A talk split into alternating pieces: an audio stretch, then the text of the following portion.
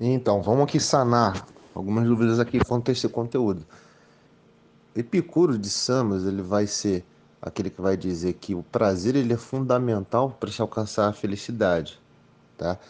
A gente costuma usar né, um conceito que é a ataraxia, aquele seria a felicidade em si para que o homem ele possa alcançar, tá? Por sua vez, quando a gente fala do Sêneca, ele pertence né, ao que seria a corrente dos, dos estoicos, tá? Só que quando essa corrente ela começa a se formar, ele, ela tem uma característica, um fundamento. Aí com o Sêneca ele já leva para outro lado, tá? A distinção fundamental entre Epicuro de Samos e Sêneca é que no lado dos epicuristas, eles acreditam que o corpo ele já é a própria essência humana. E eles acreditam na ideia de que ele é formado atomicamente, ou seja, os átomos das substâncias primordiais é o que dão a forma ao corpo, é o que dão a existência a ele. Eles acreditam na realidade material. Já para o Sêneca, ele vai dizer que o corpo humano ele está preso no plano material, na realidade material. E o que faz ele né, é, sair desse plano material diretamente seria a própria alma. A alma ela é a essência que ela é inata também ao corpo. Então um está preso ao outro. Tá? Da mesma forma, ele acredita que para se alcançar a felicidade, né, ela tem que seguir por um outro caminho que é diferente do, do caminho do, do Epicuro.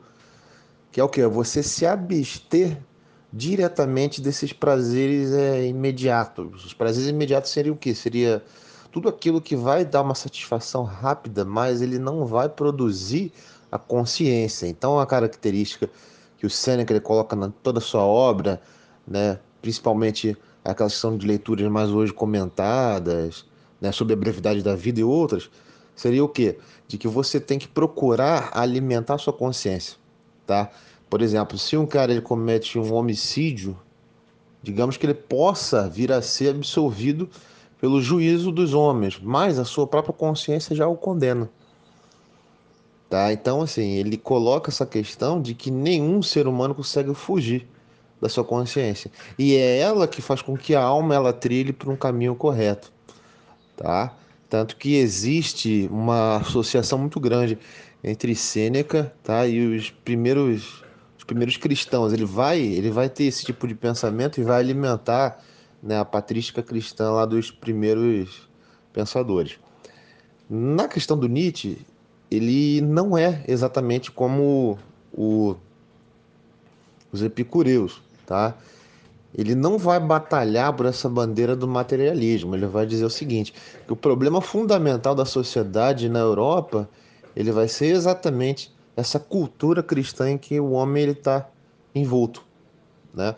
Então você tem aqui um problema de outra ordem, tá? Ele vai dizer o seguinte: primeiro que todo homem ele está sobre esse julgo da, da sociedade, tá? Ele está sob o julgo da cultura. E o homem ele não é necessariamente racional, ele é o seu instinto por natureza. O que na obra dele vai dividir né, sobre o que seria o instinto dionisíaco e apolíneo. Tá? Essa é uma característica já antiquíssima, lá desde Sócrates, desde de antes dele. Se forma na Grécia tá? como se fosse esse imaginário. Vamos explicar melhor aqui. O que seria esse imaginário? Dionisíaco é tudo aquilo que é envolto ao prazer, ao corpo, aquilo que dá ânimo ao corpo humano. Ou seja, quando você se senta para fazer uma boa refeição, quando você ingere o vinho, a bebida, quando você vai a uma festa, tudo aquilo que é produzido pelo ânimo, né, ao corpo, é dionisíaco. Já o apolíneo é aquilo que é o uso da razão. Né? Aquilo que não necessariamente você tem que colocar como o seu fundamento, mas que você precisa usar ele né, de tempo em tempo. E ele diz que a cultura europeia, a cultura cristã, está envolta nesse ideal apolíneo. Então ele tenta partir da ideia do que? De que o homem ele é instintivo por natureza. Então ele vai bater de frente com a racionalidade, tá? Ele vai ser praticamente o primeiro autor que vai bater nessa racionalidade e por sua vez na cultura cristã. Tá certo?